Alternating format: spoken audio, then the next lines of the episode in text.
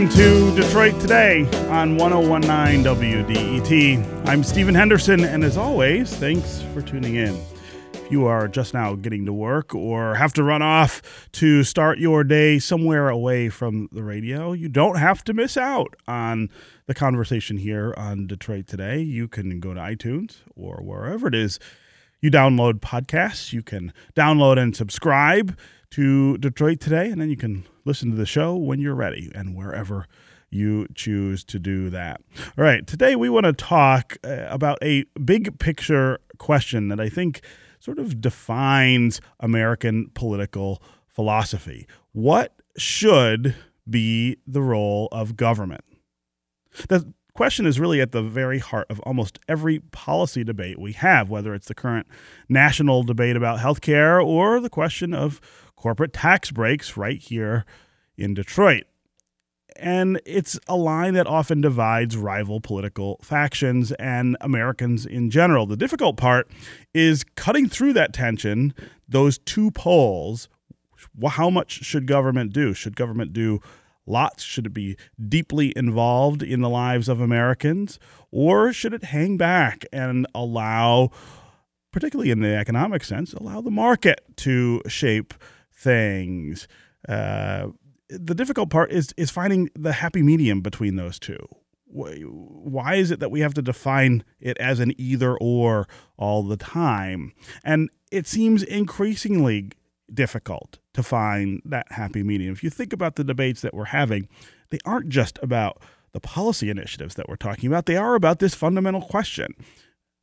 How much should government do? Should it be a lot? Should it be a little? Should it be everything? Should government really involve itself in providing opportunities to prosperity for Americans? Or should it sort of hang in the background and allow us more freedom, so to speak, to do things and manage things on our own. If you think about the current healthcare debate in Washington, it's the two poles here that have caused part of the problem. We had a Democratic bill that got no Republican support pass in the Affordable Care Act. And then as soon as Republicans get control, they try to pass another bill that is the exact opposite of the Democratic bill and uh, sort of lurching us from one extreme to another and never able to find a bill that both Democrats and Republicans could vote for in order to make things better for the people that they represent. That happy medium being elusive. That's not new. That's not that's not something that we have never seen before in American politics. And if you go back to the founding times of this country, the, the, the, times when we were first trying to sew the republic together, come up with a governing structure, these were the questions at play then. How much should the government do? How involved should the government be? In people's lives. and over the centuries, over two and a half centuries, we've really come to a place where we're able to at least be a nation, one country that decides between those poles and, finds a way to, to get to go forward, finds a way to figure out uh, how to govern, how to how to make things work. And there have been times in American history where the government has hung back a lot, shrunk itself, withdrawn from American lives, and and allowed things to unfold the way that they would unfold naturally. There have been other times when government has been deeply involved. Think of the New Deal under President Roosevelt. Think of the Great Society expansion under uh, Lyndon Johnson. Think of the reactions to those. Think of Ronald Reagan pulling back significantly from the expansions of government. But today, it does seem, even though these are things that have happened in our history, it does seem as if the split there is a little more intense than it than it has been at other times in our history, and that we can't come to basic agreement about the form and the role of government and come to agreements about how to govern. So we want to spend today uh, talking about these two poles, talking about what lies in the middle, how do we get to some sort of compromises on some of these issues in order to govern. Uh, and we want to hear from you, the listeners, especially. What do you think about the role of government? Do we have too much of it? I hear that a lot from people. There's too much government, too much government. It's too involved in my life. If you think that, I want to hear from you, and I want to hear specifically what you're talking about when you say that. What's government doing? What's government doing that you don't want it to be doing? What is government involved in that you think it should be out of? On the other hand, if you're someone who believes that government is a vehicle to achieve collective aims in our society, tell me what you think it's doing that shows that that works. Tell me what you think it's doing that supports that point of view. How effective is government even when it decides to do those things? 313 577 1019 is the number to join the conversation. That's 313 577 1019. And joining me first to talk about this subject is Matt Grossmann. He's director of Michigan State University's Institute for Public Policy and Social Research. Matt, welcome to Detroit Today. Good morning. Hi. Uh, so let's talk about uh, let's talk first about today and now. The idea that we are in a, a political era where this fundamental question about our republic, how active should government be, seems to me to have pushed us to the place where, again, these two poles exist extremes on one side or another. And it is harder than it has been in many, many periods in our history to find those happy mediums, to find those places where liberals and conservatives, Democrats and Republicans can work together, find sort of compromise in order to actually get things done. Am I am I overstating how how dramatic that is now, or uh, is it is it from your perspective also a more difficult uh, problem to solve right now? Well, there's certainly increases in uh, partisan and ideological polarization. Uh, they are more extreme uh, at the elite level, certainly among politicians and also among uh, educated uh, voters. Uh, they're a little bit less extreme in the in the mass public. Uh, and then the the sort of interesting middle that we have in American politics is uh, voters who are philosophically conservative uh, but operationally liberal. That is, uh, they would agree with your uh, broad pronunciation about uh, the role of government being too large, but they wouldn't necessarily be able to come up with the specifics that you asked for about what they want government to do less of. so when asked about, you know, should the government spend more or less, should it regulate more or less. Uh, people as a whole say no, uh, but then when asked, should we spend more on education, more on health, they say yes. Should we regulate more on the environment, more on consumer safety, they say yes. So we have this divided political mind uh, where people sort of agree with the Republicans in principle, but the Democrats in practice. Yeah. Uh, when, when people talk about the government being too involved, often what I sense, and if you press them, uh, to, to be more specific, often what you come up with is, well, I pay too much. I pay too much for government. My taxes are too high. How much of this boils down to those sort of simple economic terms? Uh, this this idea of too much or too little government. Uh, some of it, certainly, but I don't think uh, a lot of it. There are uh, qu- quite a large population of people who don't pay uh, many income taxes, for example, who still think that uh, uh, we should have a smaller role of government in society. it goes back a very long way, and it's a, a part of an American exceptionalism where uh, in Europe, uh, people who support liberal policies tend to agree with the, the principles behind it. They, they think that government should have a role in redistribution, uh, should have a, a, role in providing public goods. Um, but in the U.S., we have a, a, weird pattern where people have long supported some similar policies without supporting the, the principles behind them. Yeah. Uh, again, 313 577 1019 is the number to join the conversation. What do you think of the role of government? What do you think about the split in opinion in this country about the role of government? Lots of people believing that government is too active in our lives, too much of a hindrance. uh, in our freedoms, our economic freedoms in particular.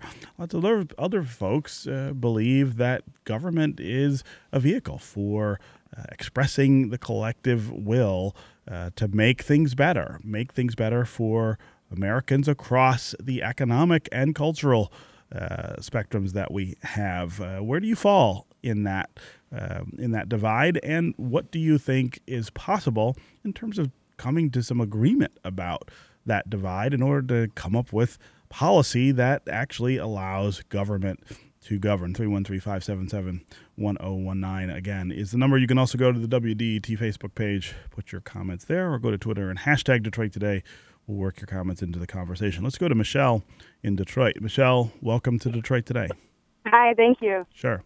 Yeah, I just wanted to sort of challenge the framing of this question. I think that uh, the idea that we can just let have the free market implies that there wasn't some culpability on the government. You know, we're coming through slavery, we're coming through Reconstruction, we're coming through codified racism, mm-hmm. and so then to just step away and say, okay, we're going to let it be a free market, doesn't acknowledge the governmental inequality that was that was caused, and so. I feel that a lot of people who tend toward the free market are those who haven't been the victims of the government policies that created that inequality yeah. from the beginning. Yeah. Michelle, I think that is a great point, and it's one of the things that, that I bring up a lot when this conversation comes up. Uh, one example of what you're talking about, I think, is if you go back to the 1950s, for instance, when the government was very active in growing the economy through all kinds of uh, government programs that provided opportunity. Think of uh, the Federal Housing Act, think of uh, the GI Bill, think of um, the Federal Transportation uh, Act that built the, the highway system, those were benefits that were reserved for white Americans in, in many, many instances. And there didn't seem to be this pushback, uh, this, this idea that somehow government was doing too much. Uh, now, now that the divide that was created by uh, that exclusion of uh, uh of uh, blacks and other ethnic minorities from that from those government systems, now you hear people saying, "Well, you know, the government shouldn't be doing that. The government shouldn't be uh, as involved in incentivizing opportunity as it used to be. And and I think uh, you know your point, which is that that ignores that history, is really really important. It's a really important backdrop. Uh, to this conversation, uh, Matt Grossmann, talk about the the the history of inequality in uh, America and how it informs this question of how involved government is uh, in in our lives. Well, certainly there's there's change over time in attitudes uh, that is uh, not not completely uh, or so, somewhat hypocritical. Uh, uh, some would say in in people benefiting from past government policies and not supporting new government policies. Um, but I would also say there's just a there's a, a pattern that government uh, grows in size and scope over time. Uh, and there has always been the grounds uh, for backlash every time there's a new uh, growth in uh, the size and role uh, of government. We tend to have what we call a thermostatic public, which means they say too hot, too hot uh, under Barack Obama, and then they say too cold, too cold under Donald Trump. Uh, so, you know, some of the backlashes are, are rather quick. Uh, so, the, as soon as the Great Society was, was adopted, uh, the 1966 election saw a move uh, to the right in public opinion uh, immediately, and, and, it had a role in election results as well. Mm-hmm. during the Reagan administration, which is now remembered as a, as a high watermark for conservatism, it was actually, there was actually a big growth in liberal public attitudes during the Reagan administration. so, the public uh, is sort of uh, to some extent in the middle and telling both sides uh, to to stop uh, what what they're they're doing. Yeah. Um, but I do want to acknowledge the point uh, that that certainly part of the the backlash comes uh, from the perception that government benefits disproportionately go to minority groups or the poor or immigrants or some other. Uh-huh. and it, it's certainly true that public opinion has always been less supportive of government policies designed to redress those inequalities than uh, for a, a general uh, government uh, expansion to encourage economic growth. Yeah. Yeah. Uh, let's go. Uh, let's go back to the phones here. Uh, Philip in Ann Arbor. Philip, welcome to Detroit today. Hi, uh, Stephen. Can you hear me? I can. Yeah, I'm a first-time caller, so uh, I'll try to get my uh, point across and Okay. question briefly. Um, so, to the callers, the last caller's question about uh, people who are victims.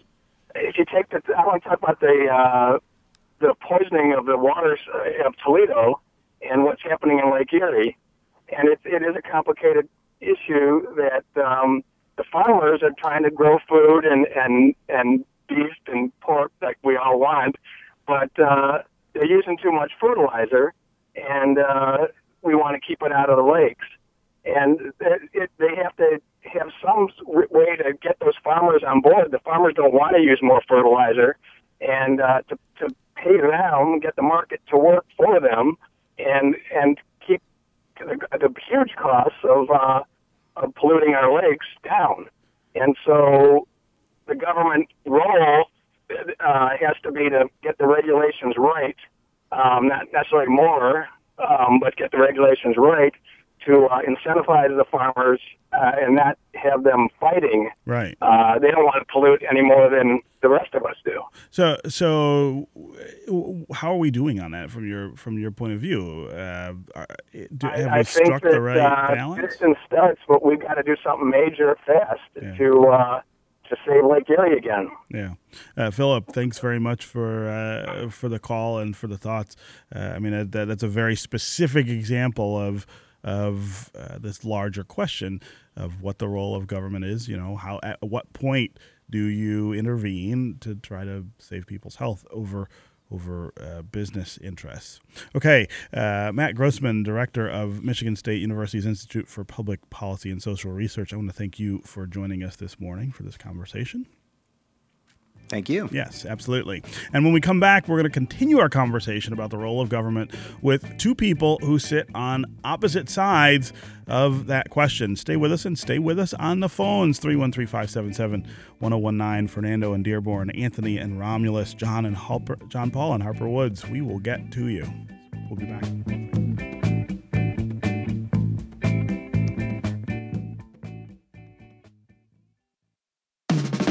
Your city, Your town. Your voice. 1019 WDET, Detroit's public radio station.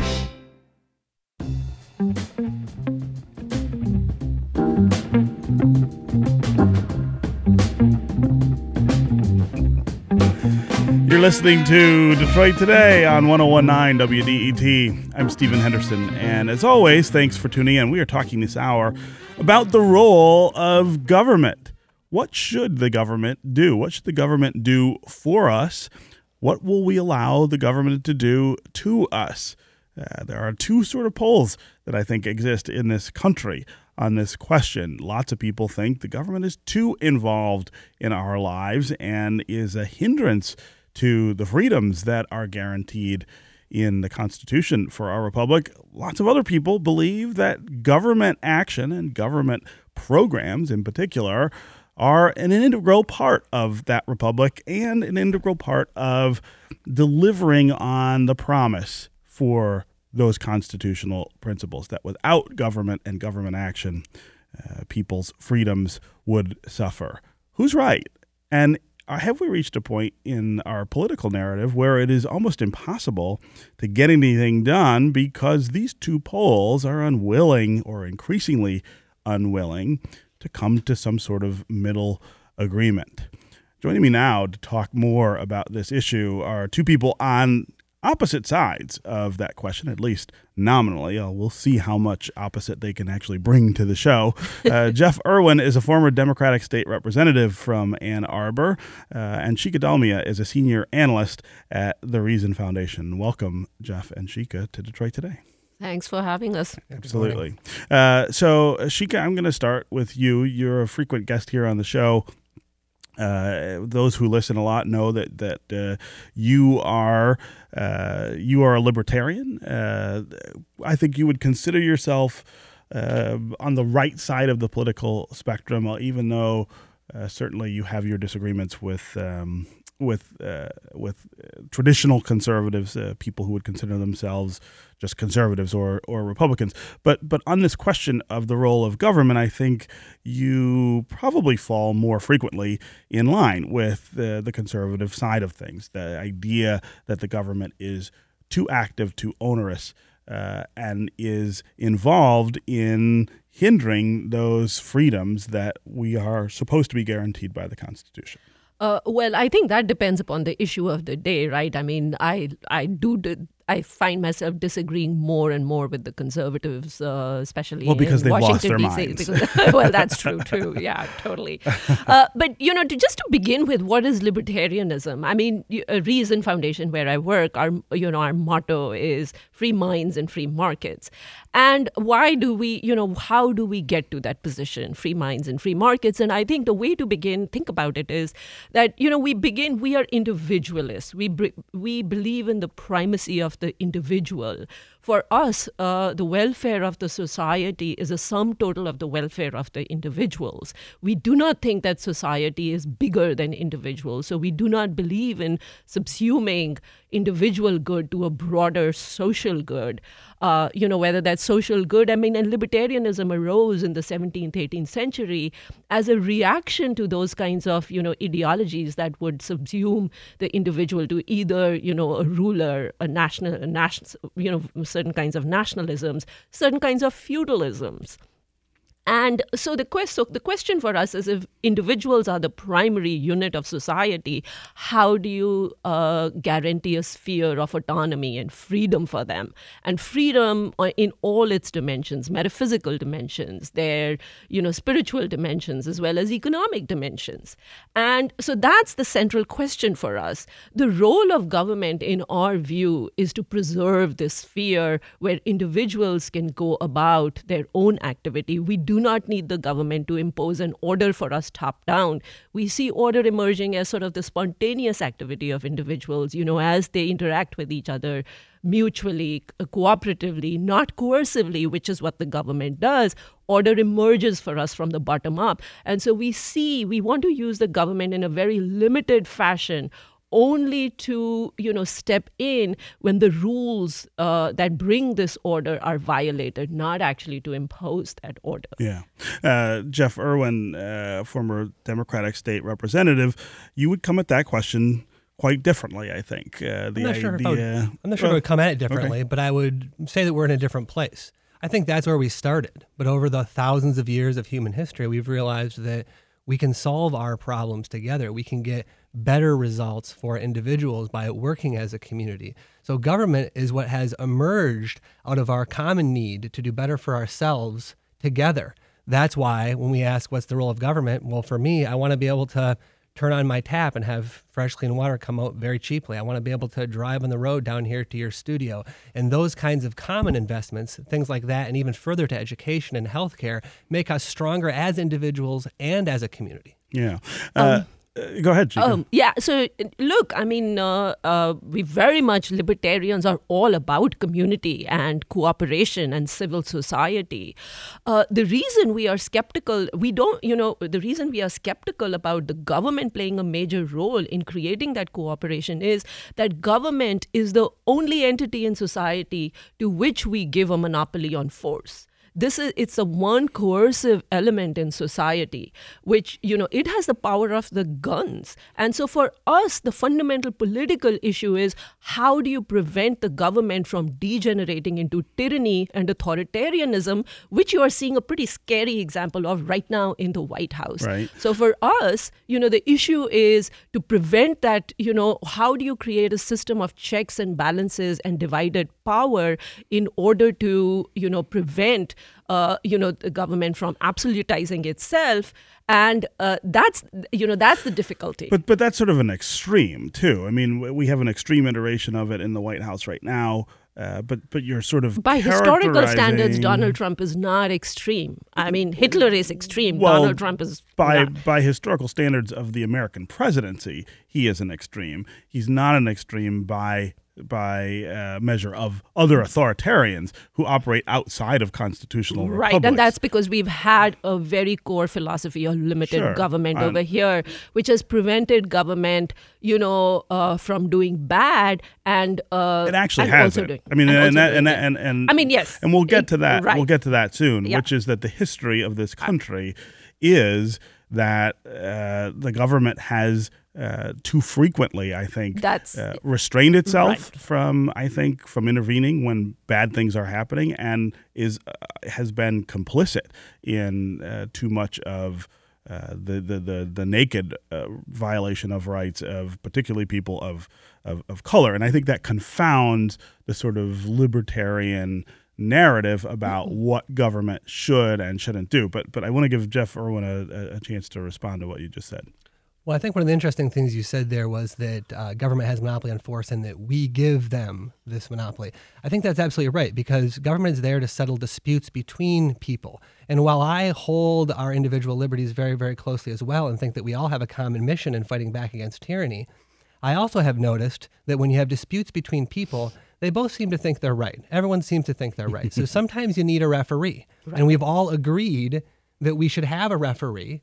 And we formed a constitution to build that referee, and we put limitations in that document, limitations that I also hold dear. But that doesn't mean that we can't reach out and make sure that that franchise is extended to everybody, and that we can't deliver And resources that, that help everyone be more prosperous and realize that liberation that you're talking about. Okay, well, uh, um, Yeah, go ahead. so, this is good. um, look, I mean, th- it, to say that we, uh, uh, you know, you agree that uh, we need to limit the role of government and then say, well, but that does not mean that we can't entrust the government to do X, Y, and Z. Look, the government, what what power does the government have to get people to do X, Y, and Z? And it's a coercive power, and it See, is I fine to use a- that coercive power when all other mechanisms break down. Right. It is not fine to make that your first resort of action. So yes, when there is a breakdown, you know, of cooperation between individuals, I mean, individuals don't always act rationally. Uh, you know, they will try and take by force uh, what they can't get peacefully from people. They don't That's- have perfect information. yeah they don't have perfect information and there is an externalities issue you know when some of what they are doing will affect Sure. uh, you know their environment or people around them. And in those instances as a last resort it is okay to bring in the government. Uh, but it is not okay to bring in the government as a system of first resort whereas well you know we think that there should be an equality of outcomes in some way shape or fashion. So let's have the government let's give the government the power to do that. Look if we give the government the power to do good it'll also use that power to do ill because that's what government does I mean, I think the problem, though, the problem again is is that the historical record in this country is that the government has never never decided that it will act in a way to provide uh, uh, equality of outcome for for people in this country. In fact, it's it's conspired through most of its history to to assure inequality of Right. uh, both opportunity and outcome. And so uh, the the the idea that and it's not it's not that the intellectual idea you're stating is is somehow flawed. It's that when you apply it to the history of this country, and I think to the history of human behavior, it just doesn't it doesn't it's not terribly relevant. Well, no, uh, I I think you and I would see history differently. I mean, look, I agree. I mean, the biggest problems in this country, in my view, have been con- have been created by government. Slavery was an institution that was managed and imposed by the government. But it was not created Jim by Crow- government. uh, well, Predated the U.S. It, It- it- predated. it It, predated- predates the government. right, the but- government then but- institutionalizes it and and protects it for uh, you know hundred years or so. That's at, my at point. the beginning, but but slavery itself is is actually a market driven idea and, and has been throughout human history. The Look, idea of free labor.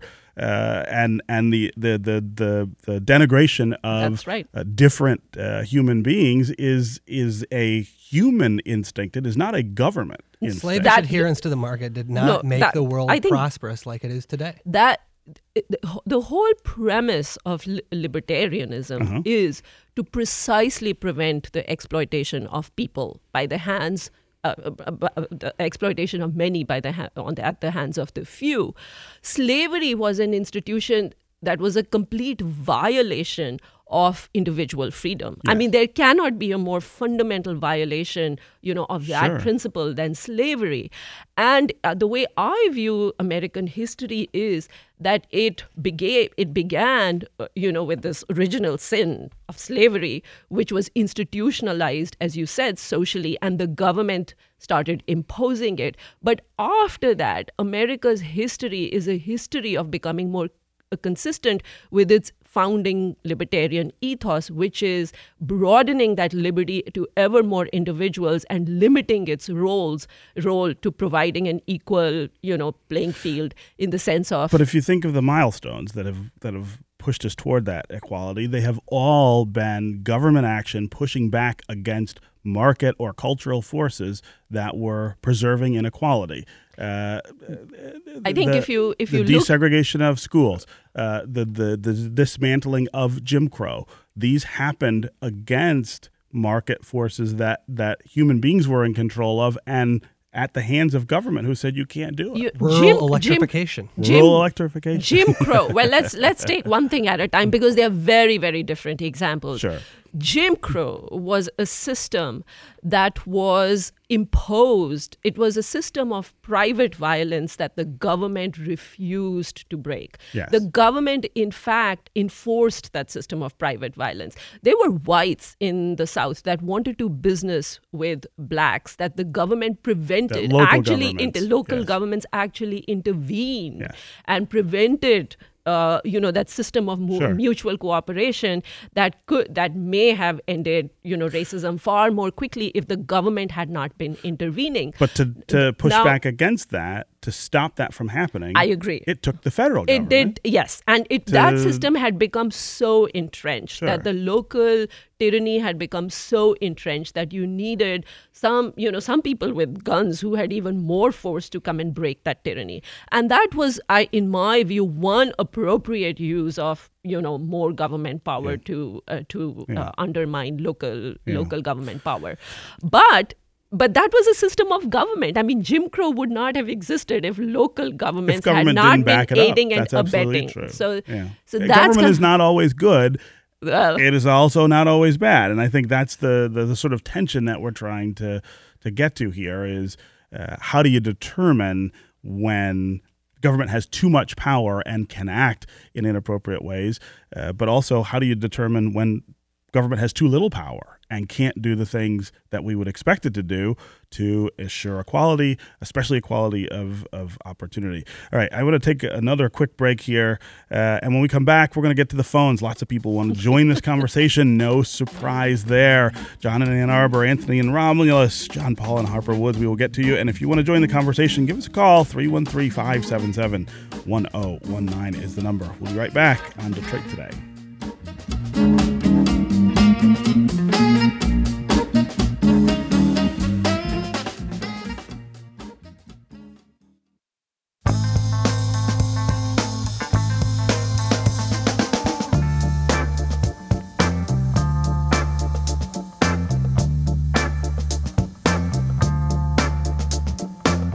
You're listening to Detroit Today on 1019 WDET. I'm Stephen Henderson, and as always, thanks for tuning in. We are talking this hour about the role of government. Is government too present in our lives in America, or should we be using government more?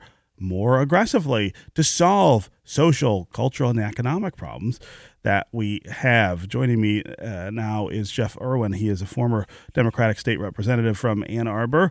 Also, Shikha Dalmia, a senior analyst at the Reason Foundation, uh, considers herself a libertarian, sees uh, the role of government and the uh, pressing need to keep government limited in order to assure that we can exercise the freedoms that are guaranteed in our Constitution. We want to know what you think about the role of government. Uh, give us a call.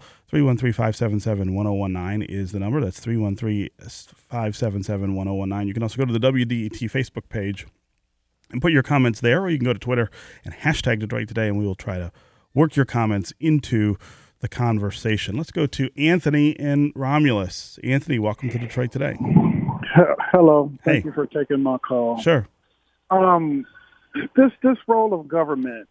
See, when when when when people get in trouble and they have to deal with the government, the government makes the sanction to where they don't want to get in trouble with the government. But when corporate America gets in trouble with the government, they get a slap on the wrist. So, you know, when you, when you want to talk about the government being too involved in people's lives, but you never talk about how the government is too cozy with the market and how the market has too much influence over the government. No, the government is supposed to be the people's government, but it sides too often and it gives too much to businesses. Huh. Uh, uh, Anthony, that's a that's a great point. Uh, I hear a lot of people make that point uh, when they talk about the role of government that it that it's that it doesn't play out equally. Government is aggressive uh, when the victims of its aggression are weak, uh, and government is passive when the victims of that aggression would be uh, more uh, more powerful. Uh, again, that that it, it confounds some of the the the discussion I think about what the role of government is because uh, of that unevenness, that sort of inequality uh, that that that permeates everything that we talk about in a society, and and and it's I, I think it makes it difficult.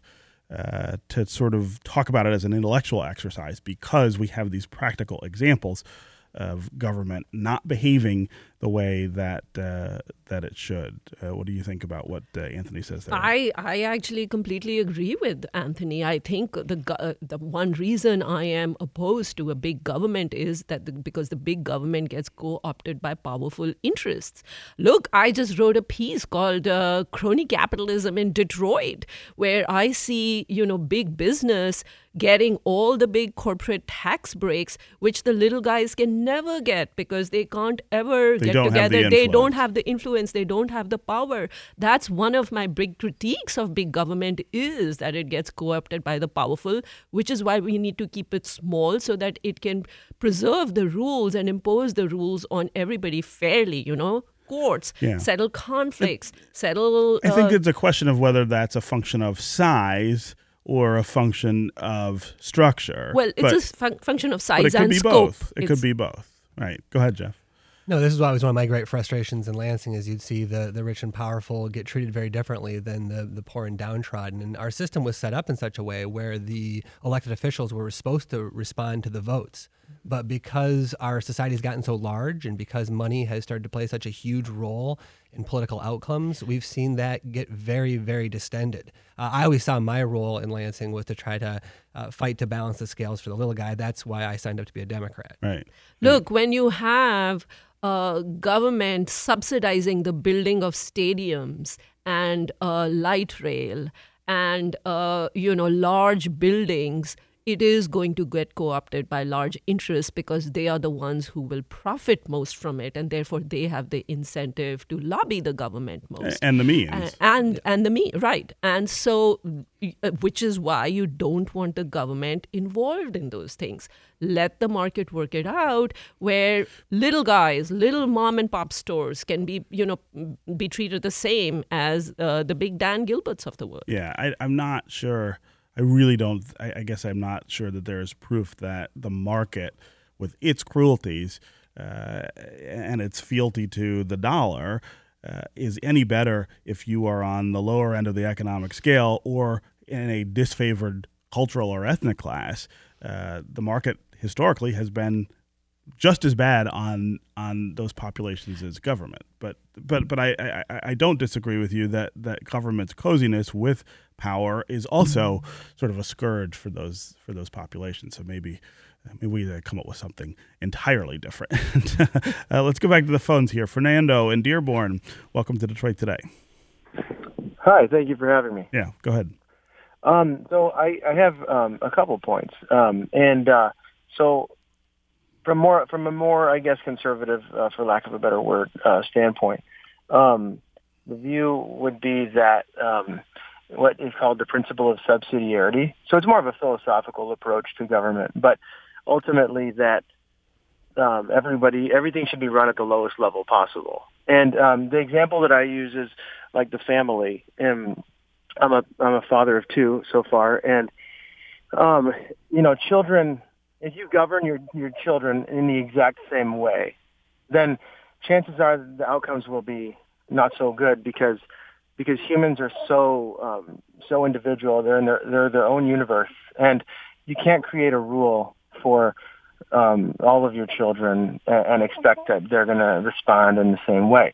Each one needs to be treated individually and treated, um, you know, with with different with different and sometimes different rules, different punishments, different, you know, um, in different ways. And in a similar sense, the state of Louisiana um, shouldn't be treated in the same way as the state of Idaho uh, because they have different needs and they have um, sometimes federal federal intervention has severely different outcomes for Idaho, which I'm actually originally from Idaho, um, than than you know to say New York um, State, and um, and so um, the view there is um, giving the states more power and each individual in each state more power allows allows for better outcomes in general. Can you and give us might, an example of that historically? Sure. Where so, where um, where where individual or uh, individual state act uh, action outside of the governance, uh, the, the, the collective agreement about, for instance, our constitution. I mean, we fought a war about this, Fernando. Uh, we fought a very bloody war about this very question. So I guess I'm I'm wondering I'm wondering what you see in in the idea of of moving back toward that sort of uh, individual or states' rights model is is beneficial. Well, it would be beneficial for states to be able to govern themselves. Like, for example, in the state of Idaho, when the um, there was um, the gray wolves were released into the Rocky Mountains, and um, I, I believe it was like in President Obama's first couple of years or something, and um, they were Canadian gray wolves, and they um, weren't listening to Idaho farmers uh, because those wolves were having were basically eating the you know destroying the cattle, and um, the federal government tends to not really be as in tune with the um, you know even the, the the environment or even um, you know then you talk about social aspects of each state. We we all know that each state has very different approaches to what they view as socially acceptable, and um, so that leads to my second point, which is the that the um, the Supreme Court um, really you know pontificating and and making rules from up there that apply um, broadly to everybody at times does ha- it, it's a quick way to, to, to do that and to violate um, individual voices of of individuals within states. Yeah, I mean, And- I, and I- you know, I, I hear you. I do hear you, Fernando, and I I think it's a it's a totally legitimate point of view. It just happens to be at odds with the idea of a constitutional republic. I mean, uh, our constitution sort of lays out uh, a, a number of ways in which. Uh, th- there is a shared uh, set of powers between the states and the federal government, but that the the federal constitution will reign supreme in order to protect individuals in those states from local tyrannies. And do we get it right all the time? No, of course not. But I do think that that the the, the principle there works. Uh, pretty pretty consistently, or at least we, we, we have to hope that it will, because I don't know what else you would do. Uh, Jeff, Irwin, go ahead. So, what I take out of that is that as we've gotten larger and our country has gotten more complicated, there's this constant idea that we need to push and devolve power down to the local level. And I think for a lot of things, that does make a lot of sense. But um, what I think that has happened culturally is that if you ask someone to care for someone within their neighborhood or on their block or even in their town, it's a little bit easier to say, Yeah, I know Joe, he's a hardworking guy. He fell in hard times. Let's help him out. Or let's make sure he has health care. Let's make sure he doesn't go bankrupt because of his heart problem or something like that. But then when you start to draw the lens back further from just a couple hundred people to a couple thousand people or to 350 million people, it gets really hard for people to identify how their um, future and how they have common cause with their fellow Americans. And I think that's one of the things that's really fallen away in our country is that so many Americans have have taken opposite sides on a wall and they're not willing to help their citizens on the other side of the wall. Right. Ahead, um, well, I would say that the government has created a lot of barriers to that kind of uh, self help, mutual help uh, happening at the local level. But to go to the broader question that the uh, caller raised, uh, look, um, you know, this, the, our country uh, flawed as its history is, the central project was project protecting individuals, individual liberty. And it set up a system of federalism where the states are a check on federal power and the federal federal power, federal government is a check on state tyranny to uh, you know to uh, to uh, to protect that sphere of individual freedom. So the way our constitutional republic works is that everybody who is in this country even actually undocumented aliens are protected. They have certain rights because the government cannot step in and take away anyone's rights. And so those basic rights are protected by everybody. However there are instances when governing is better when it is closer to the people and that sphere was protected for the states, and I think that's sure. a pretty good system. Yeah, yeah. It, it, when it works, it works uh, magnificently, and it is the envy of, of the planet. In fact, uh, that that system it's the it's the largest, the longest surviving form of, of constitutional republic. When it doesn't work, uh, in its most sort of garish iteration, I suppose, you end up with the Civil War, for instance, uh, which is which is drawn out of the argument about this power, this balance of power between states and the federal government, primarily over the issue of, of right. But but the civil a uh, civil war happened because there was a violation of the protection of individuals, which were guaranteed constitutionally, and that was happening locally. Uh, but that well, was, I mean, was but that was part of the constitutional citizens... sphere. That was part of like the constitutional arrangement that the states were not supposed to violate these rights. So the federal government was perfectly well, within its rights actually, to come when in. The, well, when the when the war started, though, there was no 13th, that was 14th, or 15th Amendment. That That's was right. the argument was whether those citizens deserved those protections. Let's go. Let's go to John in Ann Arbor. Hi, yeah. Um, hopefully, I have enough time to get this all out. Yeah, I'm actually pretty surprised that you guys uh, talked about a constitutional republic because the fact of the matter is, if you ask ten people out of any given street, out of any given city, one maybe two people might know that we are a constitutional republic as opposed to. yeah. to. Well, I don't just like grab people off the street to have them on the show. I actually pick well, guests who, I'm doing, right? who know who know these things. yeah, go ahead, right. John. well, I mean, it's important to know what type of government you are because our type of government was was abrupt. It was an abrupt change to how governments had had uh, worked throughout the the uh, throughout history. Right? You have monarchies and and dictatorships, kingdom, whatever, what have you, but the fact of the matter is is that yes, we changed that. It it was a, an individualistic uh, type of government in the fact that it gave uh, the individual their rights. It's not. A, it wasn't about uh, a big government at that time because they they had just come from a big government which was tyrannical, and these guys were extremely brilliant. As much as people may want to call them racist or slave owners and this, that, and the other, the fact of the matter was is that they were ahead of their times. They had already uh, they had researched all the history throughout throughout uh, uh, Rome and, and, and through Sure. the English monarchy. And, Uh, that what doesn't have to be that doesn't have to be an either or, John. I mean, they were racist and they were slaveholders. They also had really profound ideas about democracy. I don't think you have to. I don't think you have to live with one of those truths to and, and deny the other. Um, but but uh, you know, I know that's difficult, and I know it's hard because uh, it sounds sometimes like you're you're denigrating their genius by calling out the the inconsistencies in it, and I don't think that's necessarily what we're doing. Go ahead, yeah, Shikha. Right. I mean, you know, you don't have to assume perfection on the part of our founders No. to acknowledge that they've done something And, good. and I mean, and you know, you can have another myth here. This founders, there was one thing they all agreed on, and that was the Constitution itself. Lots of these other questions, they, They were completely all over the map on yeah, right. yeah. I mean, and size well- of government being one. And you know, we had the Articles of Conf- uh, you know Confederate for a long time before we actually had a you know Constitution with the whole Bill of Rights, and it was an evolutionary process. But they did have you know the seed of a good idea, which is Republican government in the sense you know small R Yes. Republican, which is self government.